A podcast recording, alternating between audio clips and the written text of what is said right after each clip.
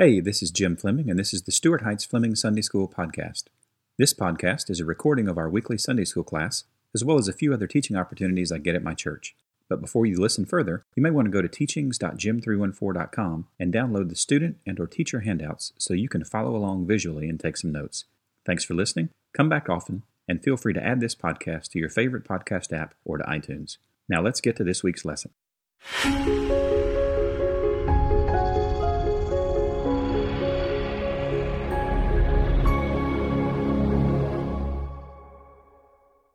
Good morning, everybody. So I hope you got a handout in front of you. If you don't, then grab one. We're going to uh, walk through some information on that this morning. And if you want to go ahead and open your Bibles to Haggai, uh, we'll be reading through that in just a sec. So, just by way of review, very quickly, I want to make sure we know where we are in the history of the world. Uh, on your handout, there's the the map of the or timeline of the kings uh, of Israel uh, up to the point where the kingdoms are divided to the northern kingdom and the southern kingdom. And in the orange text, there are the prophets uh, that God sent to each parts of those uh, kingdoms. And the part that we're looking at today is after that Babylonian exile. Uh, and something that I've, I've, thought about the last couple of weeks that I don't think I've actually mentioned is that we, we talked about those three world empires the Assyrians, and then the Babylonians, and then the Persians. And the Babylonians are actually the folks that came and, well, the Assyrians are the folks that took and scattered the northern kingdom out uh, up north around Nineveh. But the Babylonians took the Israelites from the southern kingdom and took them to Babylon. But at the end of that period, the Persians overthrew the Babylonians, which is why we have a Persian king overseeing the return of the exiles from a Babylonian captivity. So, in case you were wondering what happened there, I wasn't just mixed up on my empires. It we had a transition of world power in the, in the midst that I didn't talk about. So, um, and it was a really big deal, but uh, the reality is God many times will overthrow world empires to move his people around to where they need to be, uh, which to me is a shockingly amazing way to do things, but it's not a big deal to him. So that's what he does. So, uh, what's Haggai about? Uh, it's about four different prophecies. Today, we're going to finish up chapter one. Uh, and chapter one is really all about that first prophecy. Chapter two has uh, prophecies numbers two, three, and four. Uh, Haggai is about prioritization and rebuilding the temple and putting God's activities above our own. Haggai, we see him as a cheerleader today. and then at the end of chapter 2, we see the future hope that comes later on. So if you found Haggai, we'll go ahead and read through the text. Uh, we'll read all two chapters because it's just so long, right? Um, again, I'll confess to you that I find sometimes that I read more about the text than I do the actual text, and I've been trying in the last couple of years to just read the actual text more. Um, somebody at Saudi, I'm doing this same series on Sunday nights at Saudi Days. You have about 20 more minutes uh, to deal with, so I'll go into a lot more detail on Sunday nights. Um, and somebody asked me at the end of the lesson last week, how many times have you read Haggai? I got a, it's at least 100 at this point. I don't know. I read it a lot. Uh, but you see and you reminded and you're reminded and you're reminded. And it is good just to soak on the scripture and see what, uh, what is there. So we'll start with Haggai 1 and we'll read Haggai 1 and 2. So in the second year of King Darius, in the sixth month, on the first day of the month, the word of the Lord came by Haggai the prophet to Zerubbabel the son of Shealtiel governor of Judah, and to Joshua the son of Jehozadak, the high priest, saying, Thus speaks the Lord of hosts, saying, This people says, The time has not come, the time that the Lord's house should be built. Then the word of the Lord came by Haggai the prophet, saying, Is it time for you yourselves to dwell in your paneled houses, and this temple to lie in ruins? Now therefore, thus says the Lord of hosts, Consider your ways. You have sown much and bring in little. You eat, but you do not have enough. You drink, but you are not filled with drink. You clothe yourselves, but no one's warm and he who earns wages earns wages to put it into a bag with holes. Thus says the Lord of hosts Consider your ways. Go up to the mountains and bring wood and build the temple, that I may take pleasure in it and be glorified, says the Lord. You looked for much, but indeed it came to little. And when you brought it home, I blew it away. Why? says the Lord of hosts, because my house that is in ruins, while every one of you runs to his own house. Therefore the heavens above you withhold the dew, and the earth withholds its fruit. For I called for a drought on the land and the mountains, on the grain and the new wine and the oil, on whatever the ground brings forth, on men and livestock, and on all the labor of your hands. Then Zerubbabel the son of Shealtiel and Joshua the son of Jehozadak the high priest, with all the remnant of the people, obeyed the voice of the Lord their God and the word of Haggai the prophet, as the Lord their God had sent him. And the people feared the presence of the Lord. Then Haggai, the Lord's messenger, spoke the Lord's message to the people, saying, I am with you, says the Lord. So the Lord stirred up the spirit of Zerubbabel the priest Zerubbabel the son of Shealtiel, governor of Judah, and the spirit of Joshua the son of Jehozadak the high priest, and the spirit of all the remnant of the people. And they came and worked on the house of the Lord of hosts their God on the 24th day of the sixth month in the second year of King Darius. In the seventh month, on the 21st day of the month, the word of the Lord came by Haggai the prophet, saying, Speak now to Zerubbabel the son of Shealtiel, governor of Judah, and to Joshua the son of Jehozadak the high priest, and to the remnant of the people, saying, who is left among you who saw this temple in its former glory? And how do you see it now? In comparison with it, is this not in your eyes as nothing? Yet now be strong, Zerubbabel, says the Lord, and be strong, Joshua, son of Jehozadak, the high priest, and be strong, all you people of the land, says the Lord, and work, for I am with you, says the Lord of hosts. According to the word that I covenanted with you when you came out of Egypt, so my spirit remains among you. Do not fear.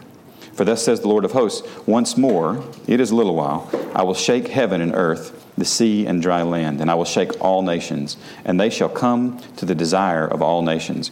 And I will fill this temple with glory, says the Lord of hosts. The silver is mine, and the gold is mine, says the Lord of hosts. The glory of this latter temple shall be greater than the former, former says the Lord of hosts. And in this place I will give peace, says the Lord of hosts. On the 24th day of the ninth month in the second year of Darius, the word of the Lord came by Haggai the prophet, saying, Thus says the Lord of hosts. Now ask the priest concerning the law, saying, If one carries holy meat in the fold of his garment, and with the edge he touches bread or stew, wine or oil, or any food, will it become holy? And the priest answered and said, No. And Haggai said, If one who is unclean because of a dead body touches any of these, will it be unclean? So the priest answered and said, It shall be unclean. And Haggai answered and said, So is this people, and so is this nation before me, says the Lord. And so is every work of their hands, and what they offer there is unclean. And now, carefully consider from this day forward, and from before stone was laid upon stone in the temple of the Lord, since those days when one came to a heap of twenty ephahs, and there were but ten, when one came to the wine vat to draw out fifty baths from the press, and there were but twenty. I struck you with blight and mildew and hail and all the labors of your hands Yet you did not turn to me, says the Lord. Consider now, from this day forward, from the 24th day of the ninth month, from the day that the foundation of the Lord's temple was laid, consider it. Is the seed still in the barn? As yet the vine, the fig tree, the pomegranate, and the olive tree have not yielded fruit. But from this day I will bless you. And again the word of the Lord came to Haggai on the 24th day of the month, saying, Speak to Zerubbabel, governor of Judah, saying, I will shake heaven and earth. I will overthrow the throne of kingdoms. I will destroy the strength of the Gentile kingdoms. I will overthrow the chariots and those who ride in them. The horses and their riders shall come down, every one by the sword of his brother in that day, says the Lord of hosts. I will take you, Zerubbabel, my servant, the son of Shealtiel, says the Lord of hosts, and I will make you like a signet ring, for I have chosen you, says the Lord of hosts. So that is the text of Haggai. Uh, today's text is in verses 12 through 15. Uh, so let's take a look at uh, kind of as we get into this. Uh, one of the things that I do when I'm studying that I don't typically do in here is call out the individual characters in a specific passage and focus on what are they doing in this text. So I'm going to read verses 12 through 15, then we're going to talk for just a second about what each one of these characters is actually doing so we understand their perspective in this text. So verse 12. Then Zerubbabel the son of Shealtiel and Joshua the son of Jozadak, the high priest, with all the remnant of the people, obeyed the voice of the Lord their God, and the words of Haggai the prophet, as the Lord their God had sent him. And the people feared the presence of the Lord. Then Haggai, the Lord's messenger, spoke the Lord's message to the people, saying, I am with you, says the Lord. So the Lord stirred up the spirit of Zerubbabel, the son of Shealtiel, the governor of Judah, and the spirit of Joshua, the son of Jozadak, the high priest, and the spirit of all the remnant of the people and they came and they worked on the house of the Lord of hosts, their God, on the 24th day of the sixth month in the second year of King Darius. So, before we get into individual characters, I want to ask you a question. Who is the main character of Haggai? Who is the main character of Haggai? So I heard Zerubbabel, I thought I heard Haggai, I heard God from two different people. Who is the main character of Haggai? It is God is the main character of Haggai. God is the main character of the entire Bible. And when we forget that, we get distracted on other people that are in the actual text. So keep that in mind as we walk through. So, who's the first character that's mentioned in this particular text? Zerubbabel, right? Okay. So, what did he do? He obeyed, right? Okay. Did he did he hear the message? Let's get real tactical, right? Yes, he heard the message. He acted on the message. And who did he obey with? Did he just go off on his own and independently act? No, he obeyed with Joshua. And who else? The rest of the people, right? They all worked together. Okay, so the next character is really not Shealtiel because Shealtiel is just the um, the father. It's telling him who whose lineage he's from. Um, so Joshua is the next character. And what does Joshua do? He obeys, right? He hears the message, he obeys, and he works with who?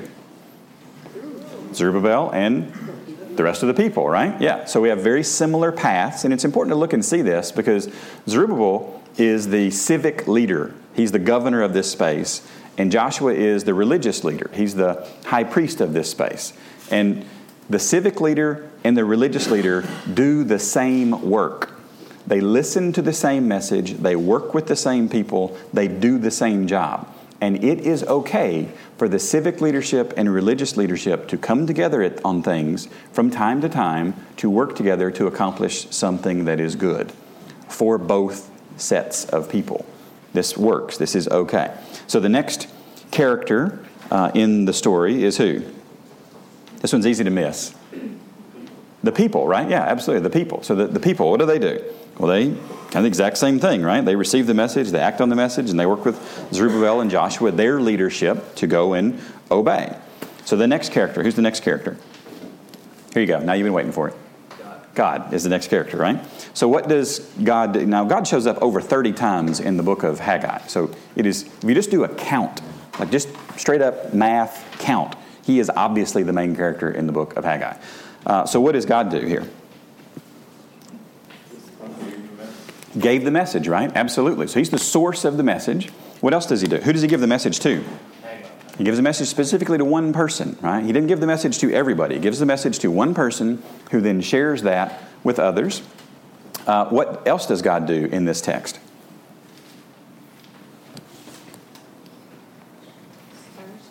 He stirs up their hearts, which is amazing, right? Because he's got work to be done. So what does he do? He influences his people for that work to be done. Uh, so, who's the next character? Haggai, right? What does Haggai do?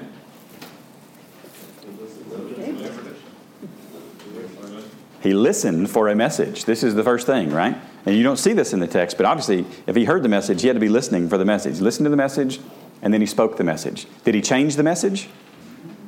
No. How do we know this? He survives. it's a very simple way to know if a prophet messes with the message or not. Is he alive at the end of the story? If the prophet is alive at the end of the story, he did not mess with the message. This is a very easy way to tell. So we know he, he lives to the end, which is good. So he's alive. He delivers the message. Is Haggai part of the remnant of all the people? Yes? No? What do you think? Yes, he is. He came back we think, from Babylon as well. Um, and then who's the last character mentioned in the very last part? Darius. Darius. And what does Darius do? It kind of feels like he's just hanging out and not doing much, right? Go to Proverbs 21:1. I'll show you what Darius is doing.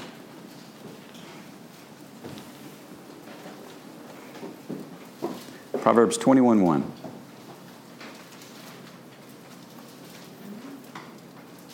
What's Darius doing?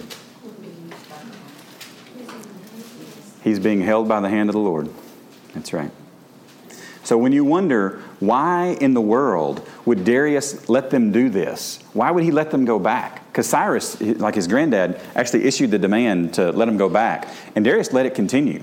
He actually, if you read Ezra, there's a lot of funding that came from the Persians to actually go do this work, which is, you know, God opens up the checkbook of the pagan king and funds his own work. And you're like, well, I didn't see that as an option. It's because he's got a lot of options. He's holding the heart of the king. And when it looks like the king is doing something crazy, God is holding the heart of the king. And when it looks like the king is doing something that aligns with what God wants done, God is holding the heart of the king. Who is in charge? God is in charge. Darius is not in charge. If you count the number of times that the Lord of hosts is mentioned in Haggai, you will need more than your hands. It is over and over and over again this subtle message that there is a king larger than Darius at play, and he is governing all things. So, dare I say, as we look forward to something that is going to happen in a little over a month, let us not uh, lose our ever loving minds because my Lord of hosts is going to hold in his hands the heart of that king, and it will be okay. There is a Lord of hosts that is higher and far above what we consider to be the most powerful political office on this planet. All right? I'm going to exit out of that conversation very quickly. All right?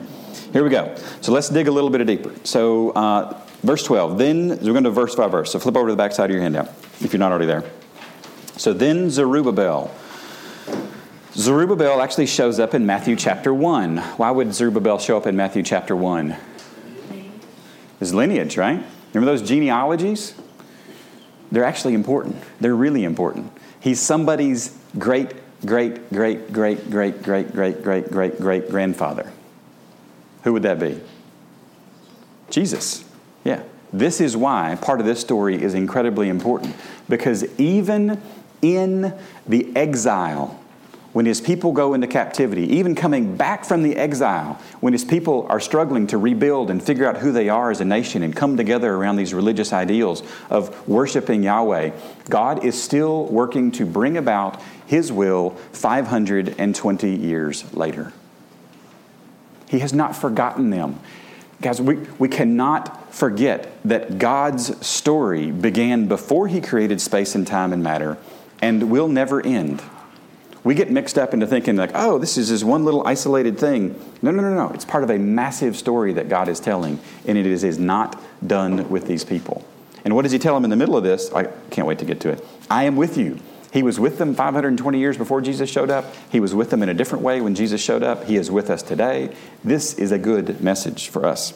So then Zerubbabel, the son of Shealtiel, and Joshua, the son of Jehozadak, the high priest. Now remember, we, we talked, I think, I think I mentioned last week that this is not the same Joshua that marched around Jericho, right? Did I mention that last week?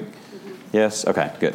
Those guys are separated by about 900 years. And whenever you have these massive historical figures that are incredibly popular, you end up with people after them that get named after them. There were lots of little Joshuas running around. I mean, a lot. Jesus is actually a derivation of the name Joshua.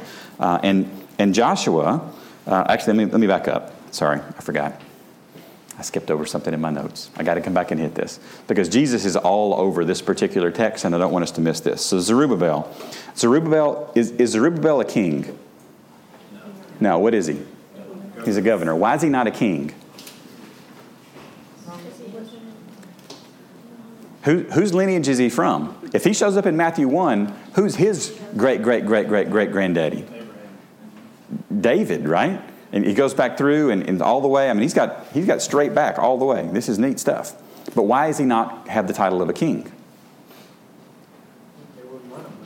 That's exactly right. Darius is not allowing somebody else to be king. Darius is king. I'll have a little governor. Uh, in other places in the Old Testament, they call them satraps, which is kind of like a half a step up from a governor. It feels like if you're you get a little promotion and you get a little more territory, you're under you're over some governors. But there's several different levels below the king.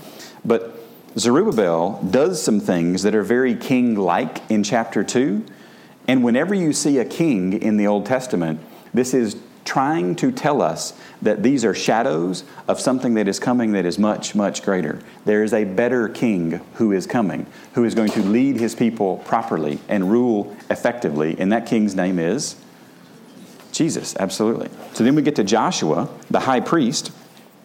And the first Joshua you remember who, who did not get to lead the people into the promised land because of sin? You remember? Moses didn't get to lead the people in the promised land. And who was Moses' assistant? Joshua, right? So he apprenticed under Moses for, what was it, 40 years, I think it was? It was a long time to be the number two guy. And, like, literally, you're the errand boy at the beginning of this and you rise to be the person that obviously is going to lead the people into the land. So, Joshua, the first Joshua, leads his people into the land. This Joshua leads his people into right religious worship of God because they're going to rebuild the temple. And they are both pointing toward a future Joshua, Yeshua, who is going to come and bring another kind of inheritance to his people. These they're all pointing towards Jesus in the future. Does this make sense? Don't miss Jesus when you read the Old Testament. He's all over the place. It's absolutely amazing. So, with all the remnant, does anybody have a different word in your translation than remnant? It's a really neat word. I'm going to take it down a math path, but that's okay because I can. But a different word than remnant? Math path. Be, be a great website, wouldn't it? Mathpath.com. Should go. Julie's like, no more websites. I know, sorry. I get these grand ideas from time to time, then I'll go to GoDaddy and reserve a website, and then I don't do anything with it. And let it expire like five years later, and all that happens is GoDaddy makes 50 bucks. So it's like, okay, whatever. Uh, so a, a, better word here is actually remainder. Uh, remainder, and that's your blank. So flip over to Luke 12, uh, 49 through 53. Now, in math, what is the remainder? What's left over after you what? after you divide. There's something left over after you divide. And think about what God is doing to his people by taking them into captivity, dividing them up, dividing them up. And there's something left over who didn't get fully assimilated into Babylon and stay. Because the number of people that went to Babylon far exceeded the number of people who came back. I mean, hundreds of thousands more went versus than came back. And it's a remainder. It's literally a remainder. And this is what God does God divides. And we think about God as a, oh, a wonderfully loving, kind, generous, benevolent, bringing people together. And the reality is, they asked Jesus this question in Luke 12, 49 through 53. And what does it say? What does it say, darling? I have come to bring fire on the earth, and how I wish it were already kindled. But I have a baptism to undergo, and how distressed I am until it is completed. Do you think I came to bring peace on earth? No, I tell you, but division. From now on, there will be five in one family divided against each other three against two, and two against three. They will be divided father against son, and son against father, mother against daughter, and daughter against mother. mother in law against daughter in law, and daughter in law against mother in law. So, why is this the case? Because mother divided Yeah. Truth divides. Amen. Every time. Amen. Truth divides. And, and if we want to stand up and say, we are Christians, we are believers, we will stand for truth, we need to be prepared for division. This is the reality of the world. Now, this does not mean that we go out and we seek division and we are jerks and arrogant and we try to see how many times that we can divide. And, and no, no, no, no, no, no. It, Brian has this beautiful quote that he talks about the gospel of Jesus Christ is offensive enough without us trying to make it more offensive. Right? It is, it is bluntly offensive to sin. It is, you are wrong and you are going to hell. Well, that's, that doesn't sound loving and inclusive. Well, it's inclusive if you accept Christ, but it's extraordinarily exclusive otherwise.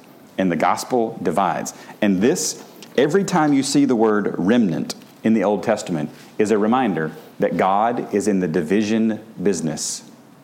And through division, he gathers his own. And through division, he gathers his own. And there's going to be a day later on in history where he divides the sheep from the goats, and the goats are sent one direction, and the sheep are sent another and it's the last division. And it's going to be an awful, awful day for those that are sent to hell. So when we see this word remnant, this is a shadow of something larger that is coming that Jesus Christ himself is going to participate in. So, with all the remnant of the people So everybody has work to do, right? The leadership has work to do. Haggai has work to do. The people has work to do. They obeyed the voice of the Lord their God and the words of Haggai the prophet. So let's talk about a prophet for just a second. So we've looked at a king, we've looked at a priest, and now we see a prophet. So who is the greatest prophet of all? This is the easy one, guys. Who is the greatest prophet of all? Jesus is the greatest prophet of all, right? So in one verse, we have three different distinct looks at Jesus, four if you count the remnant. And we're really not done with the verse yet. Don't tell me Jesus isn't in the Old Testament. There are hints and foreshadowing all the way through. This is absolutely amazing. Now, flip back over to Haggai 1 2. So, most of your Bibles, you can see 1 2 and 112 on the same page. But if you continue, they obeyed the voice of the Lord their God and the words of Haggai the prophet as the Lord their God had sent him. Whose God was it in verse 12? Their God. What about 1 2? Who's speaking in 1 2? Haggai speaking for God, and what does he call them? This people. He didn't say my people, he said this people. Have you ever been so angry at your children that you spoke to your spouse and you said, Your children, are these children? No, we wouldn't do that. Not at all. This morning. This morning, yeah. it is Sunday, right? I've never understood that. Whoever sang that song "Easy Like Sunday Morning" did not have kids. That was just not. It's not how this works. Uh, we had a really smooth morning this morning, though, so thanks, kiddos. Appreciate that. Tell Caleb that as well. Um, but it goes from this people to their God in 12 verses. And what was the difference in those 12 verses? Obedience, right? O B E D I N C E. It is really not a lot more complicated than that. It, it's, it's really not. Uh, so their God, contrasted by this people in Haggai 1 2, had sent him, and the people feared the presence of the Lord. Now, you, you see this idea of fearing God in the Old Testament. Flip over to Proverbs 1 7. Um, we talked about this, I want to say six, eight months ago or so. Um, I think we were in the, uh, yeah, Solomon and social media where I did the, um, oh my goodness, I'm going to blank on it now. The pedagogy, the, the hierarchy of, uh, wow. All of my educational training is going completely out the window right now. Uh, it's the opposite of Maslow's hierarchy of needs. It's what do you start with, and then you build on that, and then you build on that, and you build on that. It was a triangle that I showed in the picture. I don't know if you, yes, it was a pyramid. Um, same difference. It's a triangle. It's the same thing. Uh, on a two dimensional representation, a pyramid and a triangle look the same, so I do know this. I, can, I can do the math even when I'm not okay. But, all right, so Proverbs 1 7. Let's just go there. I'll take that out of the podcast. Proverbs 1 7. Who's got it? Justin, you got it? I do. All right. Fear of the Lord is the beginning of knowledge, but fools despise wisdom and instruction. Yeah, so, so what do we start with before we can be? We're not even talking about wisdom, right? We're just talking about knowledge. we got to get knowledge and then understanding and then discernment and application and wisdom. It starts with fear of the Lord, right? Because if we don't fear the master and maker of the universe, nothing else makes sense. You can take and misinterpret every other fact in the known universe because if you put God in the wrong spot hierarchically, nothing makes sense. So you have to get the most important thing right first, which is why it is good and right to teach new believers very fundamental truths about the powerful nature of our God so that we put fear in its right spot. Now, this does not mean that we walk around terrified that God's going to zap us all day long. No, no, no, no. It's not the way this works. But He is powerful, and it is a good thing to know. And they were filled with, they were feared, feared the presence of the Lord. All right, verse 13. Then Haggai, the Lord's messenger. Anybody got a different word for messenger there?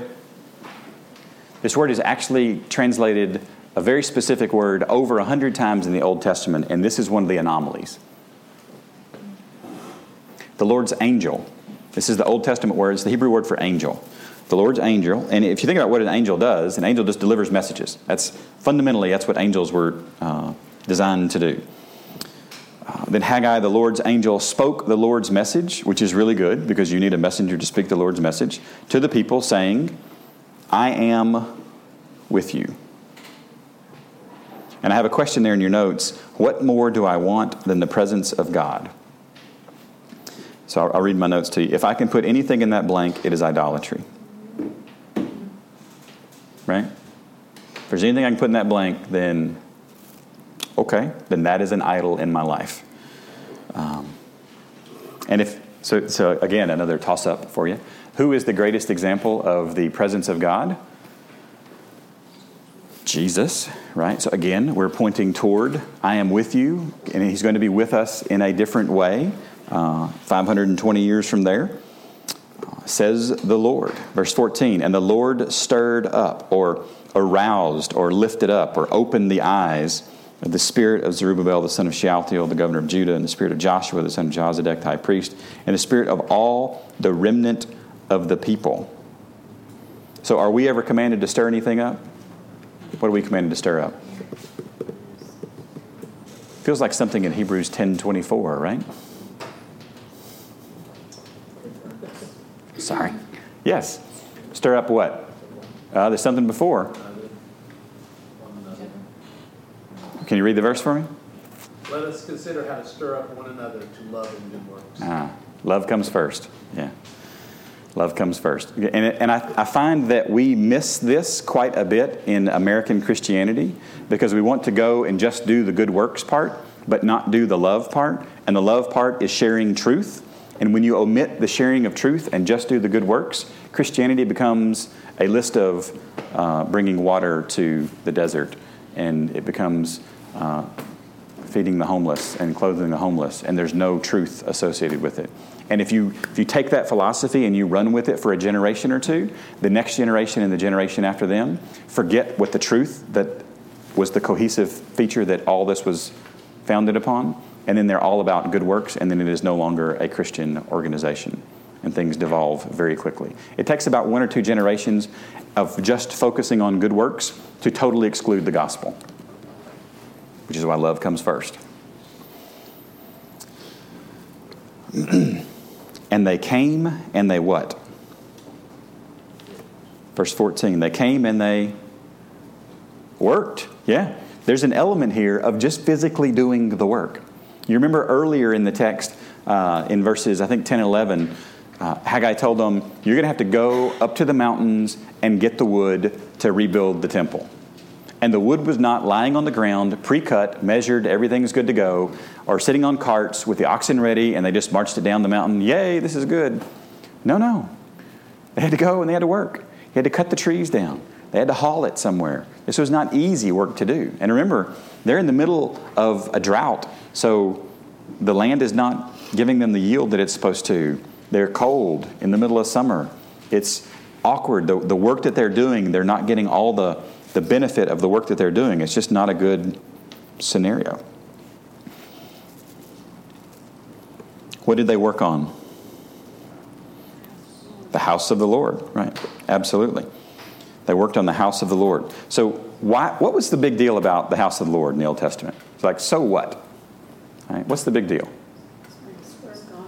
It's where God lived, right? This is a big deal. Where does God live today? Does God live in our sanctuary today? No. Where does God live today?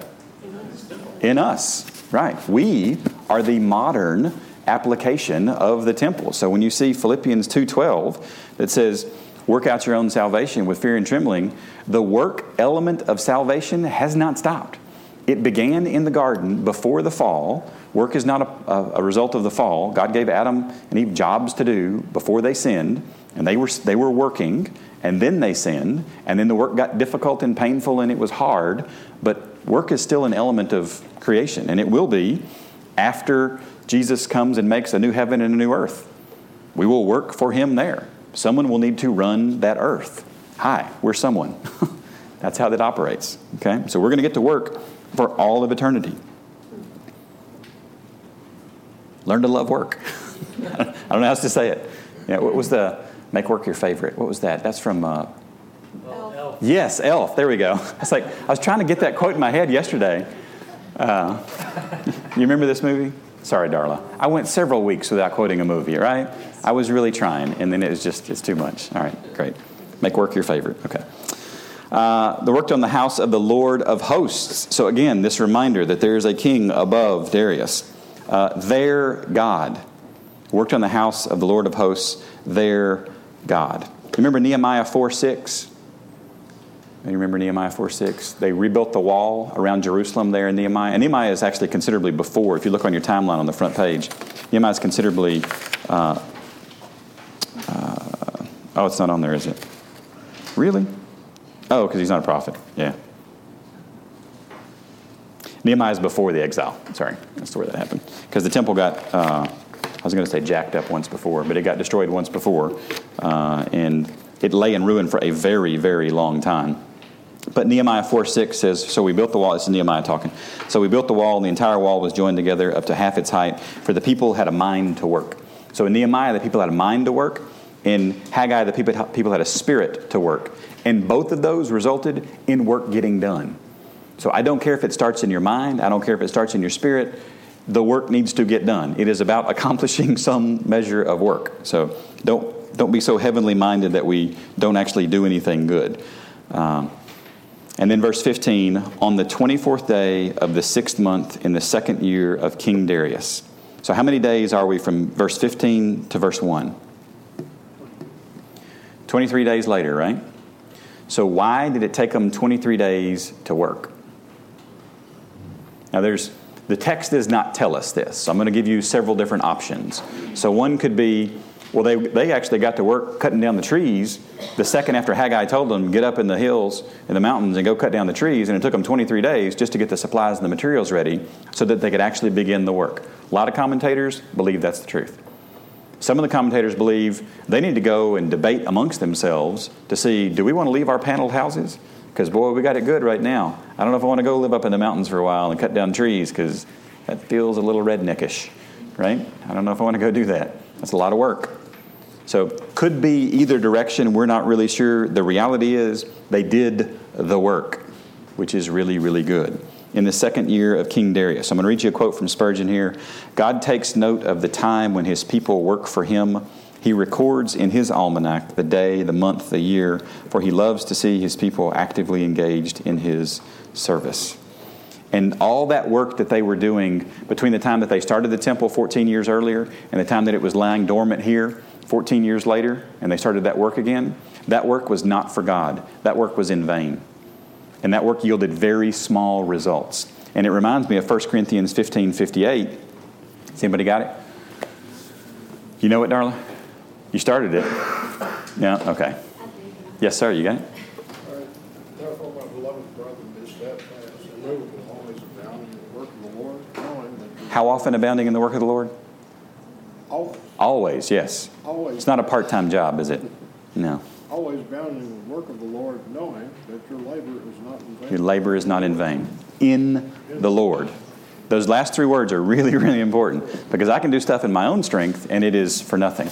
It is of no value. But if I do work for Him, it is very, very good. So, Haggai chapter 1 is a couple of things. It's an illustration of the gospel. The message of the Lord is presented by a messenger of God. The spirit of man is stirred up by God Himself. A response occurs, and it's a visible response. And the response is not seen on the same day as the message is delivered, but God doesn't stop working in the interim, and a beautiful result con- occurs reconciliation and obedience. I think the whole gospel is presented in Haggai chapter 1. It's a, a stunningly beautiful thing. And Jesus is all over the place there. And I've got a couple verse, a couple questions there for kind of probably your homework to think through those uh, those questions. But we'll look at some application real quick. So application number one: God always has a remnant. R E M N A N T. He always has a remnant. So what do we do with that? Well, we examine ourselves, right, to make sure we're in the remnant. Number two, the gospel is everywhere in the Old Testament. It's all over the place. It's all over the place. So look for the gospel and praise God when you see it. Uh, number three, Jesus is all over the, and most New Testament believers would tell you to put new in that blank. I'll tell you to put old in that blank. He's all over the Old Testament, so look for Jesus. Uh, obedience plus reverence are a good thing. If you just have obedience and you don't have reverence, then you're working in vain. If you just have reverence and you don't have obedience, then you are of no value. When you have reverence and obedience, this is what God desires. So obey and revere. Don't ignore either part of that. And then number five, probably to, for me the biggest lesson of Haggai 1 everyone has work to do. So guess what five is? Get to work. it's real basic. Haggai is not a, it's not a, a uh, deeply theologically complicated message. It is get to work, right? So where do we need to get to work? So next week we'll look at the first nine verses of chapter 2, um, kind of talking about some of these forward looking prophecies. Uh, and then we'll spend about two more weeks in Haggai, uh, and we'll go from there. So, uh, thank you for coming to Sunday school today. Your weekly update is in the middle of the table. Uh, make sure that you have put your name at the bottom of that. That's how we record attendance in our room. Uh, pray over those prayer requests. Uh, if you've got any on there, make sure you got updates. If you've got new prayer requests you just want prayed for for a week, put them in that top section. If you want them to show up on the list for next week, put them in that bottom section, and we'll go from there. Thanks for coming, guys.